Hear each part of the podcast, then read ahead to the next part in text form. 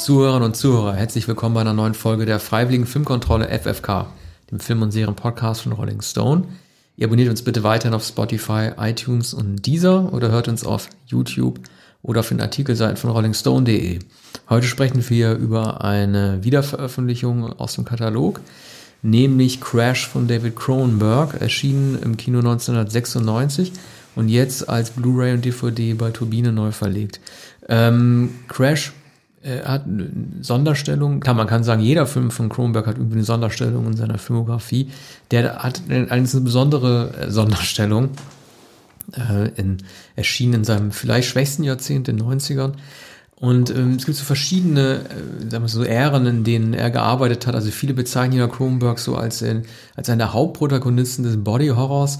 Ich fand diesen Begriff immer so ein bisschen doof, weil Body Horror ja äh, beinhaltet, dass es ein Gegenstück gibt, vielleicht irgendwie Mind Horror oder sowas. Aber im Endeffekt ist ja irgendwie alles psychologisch als auch körperlich. Und natürlich ist damit gemeint, wie er, ähm, wie Körper verfremdet werden durch äh, Technik oder durch, äh, durch andere Organe und äh, sich verwandeln, transformieren und dadurch halt irgendwie zum Body Horror werden.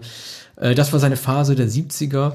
Äh, ab den Nullerjahren wurde ging er ein bisschen mehr ins Dramafach äh, mit Filmen wie Eastern Promises oder Spider. Äh, nicht zu vergessen, mein Lieblingsfilm von ihm, History of Violence, das tatsächlich eine Comicverfilmung gewesen ist und dann zum Drama wurde. Und Crash erschien 1996 in einer ähm, Zeit, in der Kronberg selber nicht so viel zu verlieren hatte. Und dann hat er sich dann diesen Roman von J.G. Ballard vorgeknöpft. Äh, die Figur, die Hauptfigur heißt auch James Ballard. Äh, J.G. Ballard selber hat ja nicht so viele Ähnlichkeiten mit diesem Filmproduzenten gehabt und es ist auch das einzige Mal geblieben, glaube ich, in der James Graham Ballard überhaupt ein alter Ego genauso genannt hat wie er selbst. Ich finde das Interessante an diesem Film ist, dass äh, diese Art von Fetisch, die dort äh, zelebriert wird, also sprich die Stimulation durch äh, mindestens lebensgefährliche, wenn nicht sogar tödliche Autounfälle, das ist ja eigentlich ein Fetisch, den es überhaupt nicht gibt. Der muss irgendwie natürlich eine allegorische oder metaphorische äh, Bedeutsamkeit haben, keine Ahnung, für, für die Beschleunigung des Lebens vielleicht, aber rein faktisch betrachtet, also ich kann mir nicht vorstellen, dass es irgendjemanden gibt, den das anhört, Autounfälle naja, zu Naja, aber es könnte sein. Ich glaube es aber nicht. Das, das Faszinierende des Romans wie des Films. Ähm, Bellards Roman erschien 1972. Und ähm, wenn es eine Allegorie ist, dann ist es sicher die Allegorie, sagt es auch selbst, er spricht hier bei dieser wunderbaren neuen Edition auch ähm, selbst über äh, den Film und seine Zufriedenheit mit, mit diesem Film. Ähm, ist die Verformung von Körpern oder die Verbindung von Erotik oder von Sexualität und ähm, Unfällen und körperlichen Deformationen oder körperliche Deformationen durch Unfälle und die durch äh, kinetische Energie ähm, entstehen, also durch das fahrende Auto, durch den Aufprall. Hier ist es so, ähm, dass ähm, äh, ein der Protagonist neben James Spader Jetzt muss ich etwas rascheln Meinst und schauen. Elias, Elias Eli, Elias. Seine erste große Rolle. Elias Koteas. Ja. Elias Koteas ähm, stellt Autounfälle nach mit einem Kompagnon, äh, James Dean im Porsche Spider und sie rasen auf ein, ein Auto zu, überleben es beide, aber es ist nicht ganz sicher, dass sie es überleben. Und Waren sie die eigentlich angeschnallt in dem Film? Nein. Aber eigentlich hätten sie rausfliegen müssen. Ne? Es sei denn, du hast den Aufprallwinkel richtig bedacht. Aber James Dean ist doch, glaube ja. ich, auch rausgeflogen. Ja, James Dean hat, äh, James Deans Genick wurde gebrochen. Mhm. Und ähm, ich, möglicherweise ähm, er ist gegen das Lenkrad geprallt und ich glaube, der Beifahrer ähm, ist aus dem Auto geschleudert worden. Das ist in, in dem Film nicht so. Ähm, hat auch nicht so eine richtige Plausibilität, aber das gehört natürlich zu der ungeheuren Wucht des Films, zu dem Unfasslichen. Sie wollen dann äh, Jane Mansfield, also die Enthauptung Jane, Jane Mansfields im Auto nachstellen. Und sein Kompagnon macht es schließlich allein. Und Coteas ist, äh, als er an der Unfallstelle an den qualmenden Autos vorbeifährt, also gab eine richtige Karambolage, äh, da sieht er dann die blutige Perücke da und, und, und ruft aus, du hast es ohne mich gemacht. Du hast die Mansfield ohne mich gemacht. Das ist die einzige und, Traumeinstellung, glaube ich, des Films. Also die wirkt, äh, äh, also die Filmgeschwindigkeit wurde ein bisschen runtergefahren. Es ist nicht Zeitlupe oder so, aber die Art und Weise, ja, wie Deborah Kara Unger ja. auf der Motorhaube neben einem der Opfer sitzt, äh, ja. wie sie diesen, wie sie alles abfotografieren dürfen, ja. äh, wie Paparazzi. Das wirkt auf mich schon äh, sehr traumartig inszeniert. Ja. Das ist wahrscheinlich der einzige, die einzige Szene in dem Film, von der nicht ganz klar ist, ob sie, also dass der Unfall schon stattfand, mhm. aber wie die Annäherung an den Unfall und die, die, das Eindringen in den Tatort halt irgendwie da, dargestellt wird, die vielleicht nicht ganz authentisch ist. Coteas macht Fotos und weist äh, äh, Spader an, sehr langsam an der Unfallstelle, am Unfallort vorbeizufahren. Also das ist natürlich das, was heute als Gaffen verboten ist und unter Strafe steht und was natürlich da jeder Smartphone bei sich hat, was damals noch nicht denkbar war, sondern da ist der Fotoapparat und Coteas ist mit also riesen Blitzlicht. Ja, auch das und äh, wird auch von der Polizei nicht aufgehalten, dergleichen. Aber der Film hat überhaupt natürlich, äh, das sind lauter traumartige Se Sequenzen. Es sind ähm, ähm, es sind die Autosequenzen ähm, traumhaft mit Holly Hunter, Spader und Holly Hunter im, im Auto, dann in der Parkgarage. Dann gibt es eine Prostituierte, die von Coteas mitgenommen wird auf der Rückbank. Es gibt dann schließlich äh, Deborah Cara Anger, die fasziniert ist von Coteas und von dessen Narben und von seiner Verunstaltung, auch im Gesicht eine Narbe. Und ähm, äh, die beiden dann äh, auf der Rückbank. Also hier kommt das alte Motiv der Rückbank im amerikanischen Auto. Sagen wir so, alle fünf ja. Minuten Sex. Man kann es nicht anders sagen. Ne? Es sind wirklich sehr viele Sexszenen drin. Aber die, gehören, die dienen ja auch der Story. Die genau choreografiert sind, ja. auch mit, äh, und jetzt sage ich es richtig, Rosanna. Rosanna Arquette. Ja. Rosanna Arquette. Und Rosanna Arquette äh, hat, die, hat die ein, äh, ein spektakuläres Metallkorsett an den Oberschenkeln, an den Beinen. Also sie kann sich überhaupt nur bewegen, indem sie von äh, Lederriemen gehalten wird und von, von so Metallschienen, die ähm, äh, appliziert sind. Und dazu noch eine Krücke oder ein, ein, ein äh, Stock. Das ist der typische Cronenberg, also der, was man als Body Horror Cronenberg, der Videodrom oder ähm, Existenz Cronenberg der die Erweiterung des Körpers halt oder die oder die die Stütze des Körpers durch technische Hilfsmittel ja. irgendwie mit bedingt. Wusstest du eigentlich, dass das Rosanna Arquette, äh, man hat sie relativ selten gesehen ab den 90ern, dass die geblacklistet wurde durch Harvey Weinstein? Der hat dafür gesorgt, dass sie keine Räume bekommen hat. Deswegen ist sie auch in so deutschen Filmen dann aufgetreten und so. In deutschen Filmen? Ja. Ich weiß, er kriegt die jetzt nicht hin und ich weiß nicht wer. Aber Rosanna Arquette war ähm, irgendwann relativ also klar, sie hat, man kennt sie ja vor allem durch Susan verzweifelt gesucht, ab den 90ern war sie weg. Ich will jetzt auch keinen Quatsch erzählen, aber ich meine, von ihr gelesen zu haben, als auch über sie gelesen zu haben, dass einer der Gründe, warum sie in Hollywood lange Zeit weg war, daran lag, dass ähm, Harvey Weinstein dafür gesorgt hätte. Und ist das verbirgt? Ja, also liebe Hörer, ihr könnt auch nochmal nachgucken, ich gucke auch nochmal nach. Das war das, was mir jetzt gerade eingefallen ist. Ich weiß es ja. ehrlich gesagt gar nicht insgesamt. Äh, äh, also ihre Schwester hat ja Patricia in war, Bill ja, ja. noch. Ne, in, ähm, nee. Patricia in, kam in eigentlich. Highway sie hat zuerst True Romance gemacht, True Romance von Tony Scott. Dann kam David Lynch, Lost Highway. Danach, sie hat auch irgendwie so, so, so eine Mindreaderin oder irgendwie so eine Fernsehserie gemacht ja. und dann kam später der Boyhood-Oscar. Also Patricia Arquette ist normal durchgerastert. Ja. Ich weiß nicht, ob Weinstein irgendwie so eine Familien, so ein Familienband auf die Arquettes dann irgendwie äh, gelegt hat, wahrscheinlich das nicht. sicher nicht. Aber Rosanna ähm. war tatsächlich, also es hatte mich damals auch gewundert, ich hatte sie 96 als sie für Kronberg dann vor die Kamera getreten ist, davor schon längere Zeit nicht gesehen. Da spielt sie auch nur eine Nebenrolle. Ähm, ich finde zwei der, der, der Szenen, die mich am meisten beeindruckt haben in dem Film, waren tatsächlich die Tatsache, dass viele dieser nebensächlichen Gespräche, ähm, die ähm, Deborah Kara Unger und äh, Spader führen, auf, auf dem Balkon ihres Apartments stattfinden, wo du auch unten nur diese Highways hast, über die Ballard ja auch Toronto, glaube ich, oder? Von Toronto, über die ja ähm, Ballard auch schon äh, geschrieben hat in, Con hm. in, Concrete Island, das aufgerufen von 73 ist, diese halt, ähm, diese tausend, tausendspurigen, äh, verwinkelten, wie so Schleifchen ineinander gehenden Autobahnspuren, über die sie, äh, über die sie so sehnsüchtig dann hinweggucken, weil äh, sie natürlich die Autos so angezogen werden.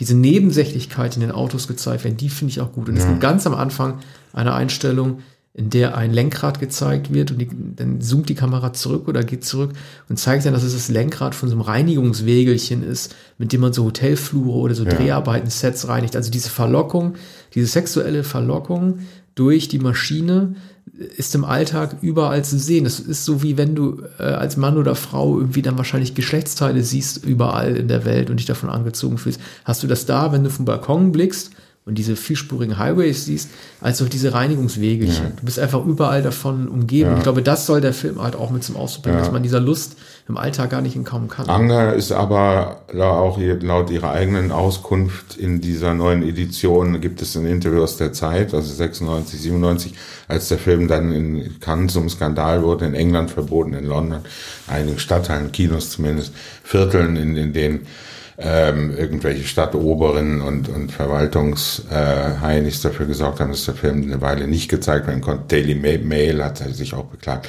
Jedenfalls sagt äh, Anger in einem Interview derzeit, ähm, sie sei die einzige in dem Film, die den Fetisch nicht hat, also die nicht unmittelbar von den Autos affiziert ist, aber die dann affiziert ist von Coteas und die, äh, die verheiratet ist mit James Spader und die beiden gestatten sich jeweils Affären. Also Spader, der Filmproduzent am Set oder da in dem, Filmraum mit, mit einer asiatischen Assistentin und bei, bei ihr wird das auch gezeigt und auf dem Balkon, wenn sie dann später zu Hause sind, dann erzählen sie sich gegenseitig ihre sexuellen Abenteuer.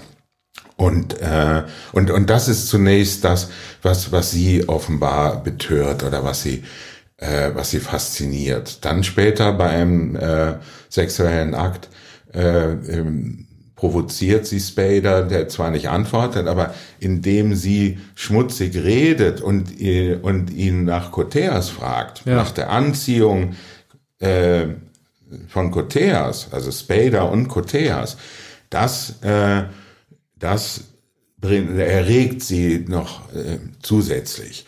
Und dann später lernt sie Arquette kennen, Coteas und Spader hat, hatte selbst einen Autounfall und gerät erst durch den Autounfall in diese Welt, in diese Faszination und begegnet dann neben Coteas auch Arquette und äh, Holly Hunter. Es ist ja und Holly ein Hunter Zufall, ne? Ja. dass, dass er irgendwie diesen sexuellen Fetisch äh, durch, einen, durch einen zufälligen äh, Unfall überhaupt, ja. erst, überhaupt erst so entwickelt. Ich frage mich halt in der Darstellung immer, ähm, also mich hat die Art und Weise, wie, ähm, gut, sie heißt Anger, ne? ich habe immer Unger gesagt, ich habe immer einen deutschen Namen genannt. Ja, kann man, Unger. ja, ist ja genau. möglicherweise. Genau. Wie sie, äh, äh, wie sie auftritt, dieses Entrückte, das teilweise auch in Spader drin ist. Es ist ein Wesenszug, den, den Koteas Figur zum Beispiel nicht hat und Arquettes Figur auch nicht. Die sind schon länger in dieser Szene mit drin und haben das integriert in ein normales Verhaltensrepertoire. Aber bei, mhm. bei Anger und bei äh, Spader ist noch diese Entrücktheit drin und die findet man oft auch bei äh, Lynch-Figuren. Also gerade weil wir über Arquette gesprochen haben, äh, auch so ein bisschen wie, wie Patricia Arquette in Lost Highway, gerade weil wir von drüber gesprochen haben.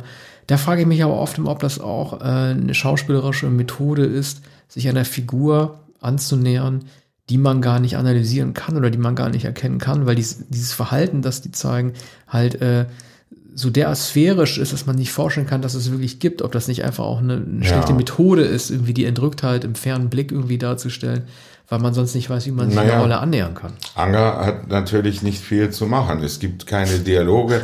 James Bader sagt äh, in einem Interview auch zu der Zeit und, und ein sehr gescheiter Schauspieler, der auch gelobt wird, nicht nur von Cronenberg, sondern von Viggo Mortensen. Äh, beide äh, unterhalten sich beim Toronto Film Festival wahrscheinlich vor zwei Jahren erst. Ähm, da kuratiert Viggo Mortensen eine Vorführung von Crash und wird dann befragt von, von einem der Leiter oder Kuratoren der, des äh, Filmfestivals. Und ähm, nach dem Film dürfen Fragen gestellt werden und der Kurator befragt Viggo Mortensen, warum er den Film ausgesucht hat. Und äh, Mortensen sagt dann, naja, also ich weiß nicht, was im Kopf dieses Regisseurs vorgeht, aber ich frage mal einen Freund, der hier ist, der kennt sich da besser aus und man ahnt schon, dann kommt Kronberg auf die Bühne und das ist ein, ein, ein, ja schon, ja schon, nee, aber, aber der kommt von der Seite dann und der humpelt etwas, er hat den Rückenleiden und sagt dann später, äh, und, und wissen Sie, wo die Krücken von äh, Rosanna Arquette sind? Die sind in meiner Wohnung. Vor einer Woche hatte ich Ischias oder so ein Rückenleiden und da habe ich die, die Krücken genommen. Jetzt konnte er, wenn auch äh, schwerfällig, zu seinem Stuhl gehen und ein fabelhaftes äh, Gespräch. Viggo Mortensen hat drei Filme mit Cronenberg gedreht.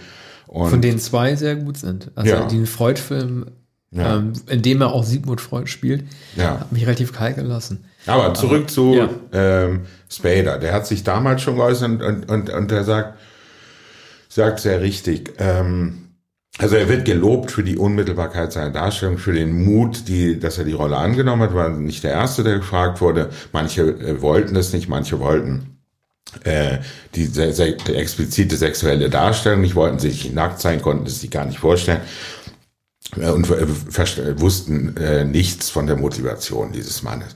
Und jetzt sagt aber Spader, wir erfahren gar nichts von dem Ehepaar. Wir, wir wissen nichts von ihrem Vorleben, wir wissen nichts von ihren Verabredungen. Wir werden sie nie frühstücken sehen. Wir werden sie, wir sehen sie eigentlich nicht bei der Arbeit. Wir sehen sie in keiner anderen Situation, in keinem äh, alltäglichen Dialog, sondern wir haben hier nur Sexualität und Motoren, Autos, Autofahrten die, die, die kinetische Energie und die sexuelle Energie. Und etwas anderes gibt es nicht im Film. Das war Spader vollkommen bewusst und so spielt das auch. Und er spielt es auch, wie schon bei Sex Lies in Videotape, er spielt es somnambul und rätselhaft und, und äh, Kara Anga äh, sagt, auch zu der, äh, nachdem der Film gedreht worden war, zur Veröffentlichung, naja, und ähm, man, man weiß nichts sonst über die Figuren. Und, und hier ist, ist es so, es war so merkwürdig für mich, weil diese Frau das Gegenteil meiner selbst ist. Mhm. Die ist das Gegenteil meiner selbst. Ja, es war wahrscheinlich die, die Herausforderung dann für sie so darzustellen. Ich habe mich immer gefragt, warum sich äh, äh, J.G. Ballard, dessen Bücher ich ja total gerne lese, dieser Geschichte angenommen hat. Äh, Crash ist ja Teil einer Trilogie, ähm, eine, also eine impliziten äh, Trilogie, deren Namen ich jetzt gerade nicht weiß, zu denen aber auch halt äh, High Rise gehören und, Con und Concrete Island, die sind alle im gleichen Zeitraum in, äh, Anfang der 70er entstanden und ähm, Ballard ist ja, also er hat ja gesagt, eines der liebsten Interviews, die er bisher gegeben hat, war mal für die BBC, als er nach seinem Desert Island Disc gefragt wurde, also sprich, welche Sachen er mit auf seine, ähm, auf seine einsame Insel nehmen würde. Und da hat er ja auch gesagt, ja, das ist auch mein Traum, sich zu verbarrikadieren sich einzurichten in einer neu geschaffenen, meinetwegen auch künstlichen Umgebung und dort der Herr über mein eigenes Reich zu sein. Und dazu passen ja High Rise, äh, das ja irgendwie auch von Ben Wheatley vor ein paar Jahren verfilmt wurde, als auch äh, Betoninsel, äh, Concrete Block, das noch nicht verfilmt wurde, ja auch sehr gut. Im High Rise geht es ja auch um eine äh, autarke Gesellschaft der Zukunft, die sie in einem riesigen Wohn, äh, Wohnblock eingerichtet hat. Und in Concrete Island ist immer noch eine der besten Prämissen, halt, die ich überhaupt kenne. Da geht es, gerade weil wir am Anfang des Films ähm, bei Crash ja sehen, wie man über diese vierspurigen, mehrspurigen Highways geht, da geht es um einen Mann, der einen Autounfall macht auf einem dieser vierspurigen Highways, dann auf so einem Beton auf so einem Grünstreifen landet und von dort nicht mehr runterkommt, weil alle Autos, die an ihm vorbeifahren, so schnell sind, dass sie ihn nicht sehen.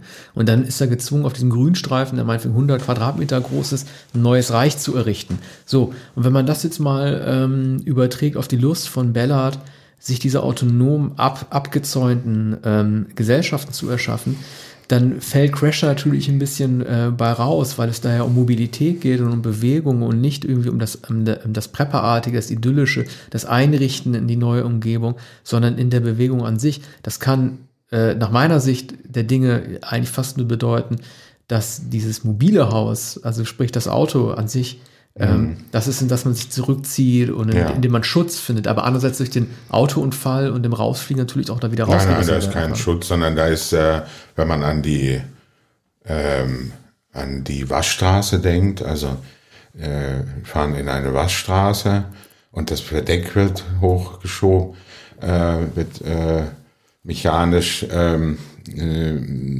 übers Cabrio geschoben von Spader, der vorne sitzt und hinten sitzt ein Anger und, und, und Koteas. Metapher für Körperflüssigkeiten natürlich, so eine Waschstraße, ne? wenn die Sex haben, das ist natürlich für, enorme, für Sperma und andere. Enorme äh, Flüssigkeiten. Ja.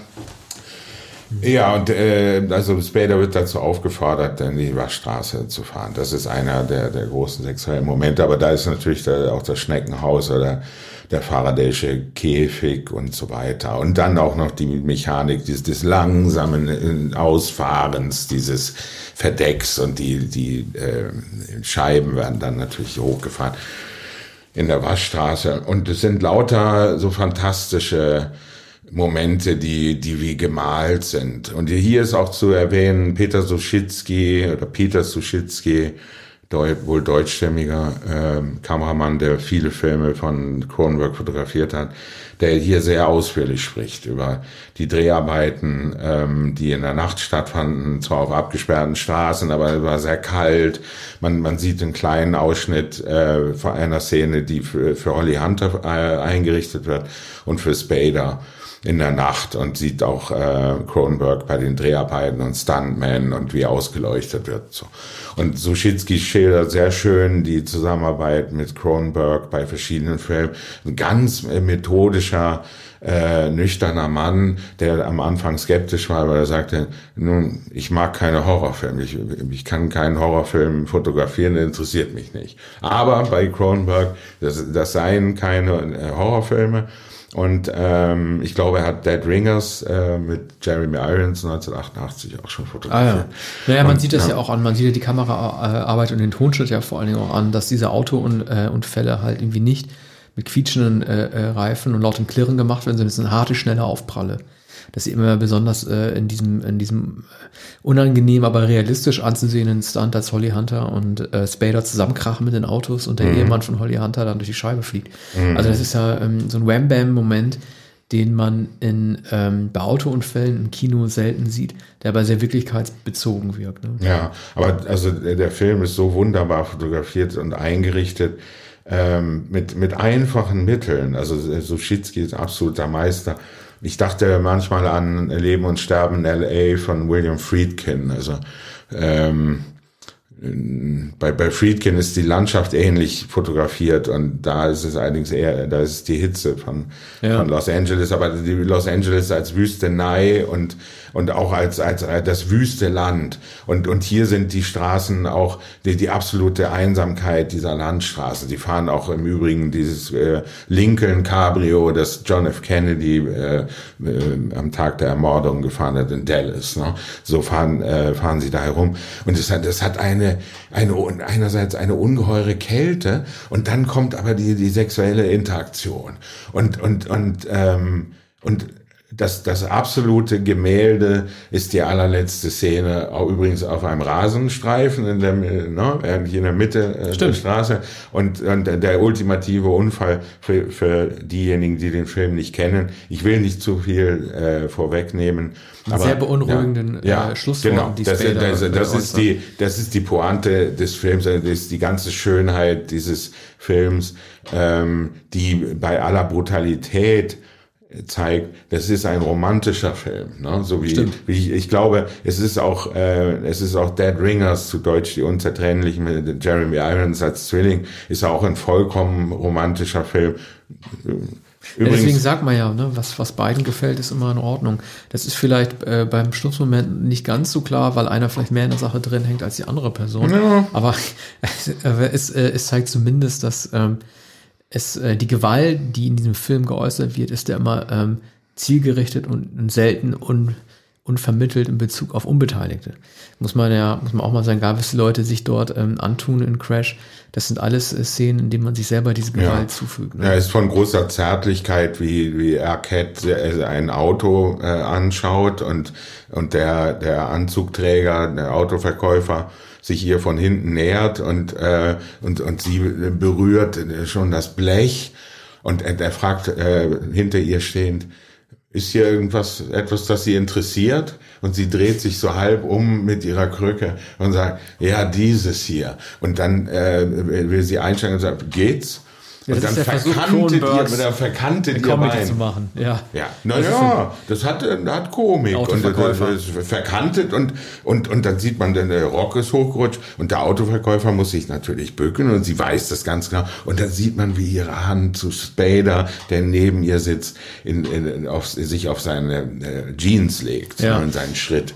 Ich frage mich bei Kronberg immer, ähm, um ganz kurz vom Crash wegzugehen, ähm, er hat seit sechs Jahren keinen Film gemacht. Das ja. ist seine längste Pause. Ja. Äh, du hast ja gerade von seinem Ischias gesprochen, ich weiß aber vielleicht Körper, körperliche Gebrechen hat. Er ist ja, ja auch schon Ende 78, 70. 79, glaube ich. Und äh, ist natürlich schon schade, weil ähm, ich würde ihn eigentlich ungern für den, für, also seine letzten drei Filme mochte ich alle nicht. Ich mochte den Freud-Film nicht, mhm. ich mochte Cosmopolis nicht mhm. und ich mochte auch Maps to the Stars nicht, obwohl der noch für so ein bisschen Bass äh, gesorgt hat, Oscar-Nominierungen und so weiter. 2014. Map to the Stars ist natürlich auch ein toller Titel, weil er ja angelehnt ist an die echten Fallblätter, ja. mit denen man auf den TMZ-Touren in Hollywood mhm. dann irgendwie alle Stars abgreifen kann und so weiter. Sechs Jahre trotzdem nichts gemacht und es ist auch nicht klar, warum. Mhm. Er hat sich, glaube ich, nie geäußert. Es gab auch keine abgebrochenen Projekte, es gibt auch keine angekündigten Projekte. Ich frage mich, was da los ist, weil er selten Pausen äh, länger als von länger als drei Jahren gemacht hat. Ja, vielleicht sind es körperliche Gebrechen. Also wie, wie er da auf die Bühne kommt, wie gesagt, ist kaum zwei Jahre her, mhm. äh, sieht man, äh, dass er schwer, dass er äh, es ihm schwer fällt, äh, kein schwerer Mann, sondern eigentlich noch leichtfüßig und drahtig, aber ähm, vielleicht hat er auch kein Material mehr, vielleicht war er enttäuscht von den späten Filmen. Wenn man ähm, Filme wie er gedreht hat und wenn man ein solches Meisterwerk wie Crash geschaffen hat, auch Dead Ringers, auch History of Violence, ähm, dann überlegt man wahrscheinlich sehr genau. Auch Peter Suschitzky ist mittlerweile, ähm, er sagte, glaube ich, also der, der Komponist, der hier auch spricht. Howard Shaw. Genau, Howard Shaw, der sagt, er sei zwei oder drei Jahre jünger als Cronenberg und Suschitzky ist auch wahrscheinlich Anfang 70. Shaw muss man ja auch nochmal loben. Also er ist ja ein Stammkomponist von Cronenberg oh ja. und ist einer der ist wandlungsfähigsten äh, Komponisten überhaupt. Allein wenn man mal den E-Gitarren-Score von Crash mal vergleicht ja. mit dem, was er an symphonischen Sachen macht, sei es jetzt irgendwie Gangs of New York für Scorsese oder natürlich zwei Oscars bekommen für die Herr der Ringe Filme oder drei sogar wegen dem Song. Also er, ist, äh, er, er zeigt sozusagen einen, einen stilistischen Wandel einer meiner Lieblings-Soundtracks von ihm ist ja dieser Tango-Soundtrack von The Departed von Martin Scorsese.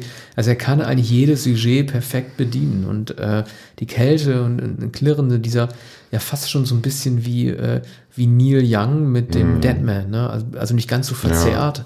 Aber doch halt irgendwie äh, rein assoziativ gespielte äh, E-Gitarrentöne. Ne? Ja, und, und er hat, äh, ich habe vergessen, er hatte noch einen ähm, es wirkt doch so, als sei das so durch einen Filter oder irgendwie verzerrt. Mhm. Aber er, er, erklärt ganz genau die Methode. Mir fällt jetzt aber nicht ein, welches dann das andere Instrument ist, äh, das er noch verwendet hat. Aber er hat das ganz schematisch aufgebaut. Er hatte drei elektrische Gitarren, glaube ich, und äh, noch, noch ein anderes Instrument. Aber äh, dieser, äh, diese Filmmusik ist absolutes Meisterwerk. Ich wusste nicht viel über Shaw, aber diese äh, Musik ist fantastisch und er hat er kennt äh, Cronenberg sehr lange, nämlich äh, schon aus der, aus der Jugend.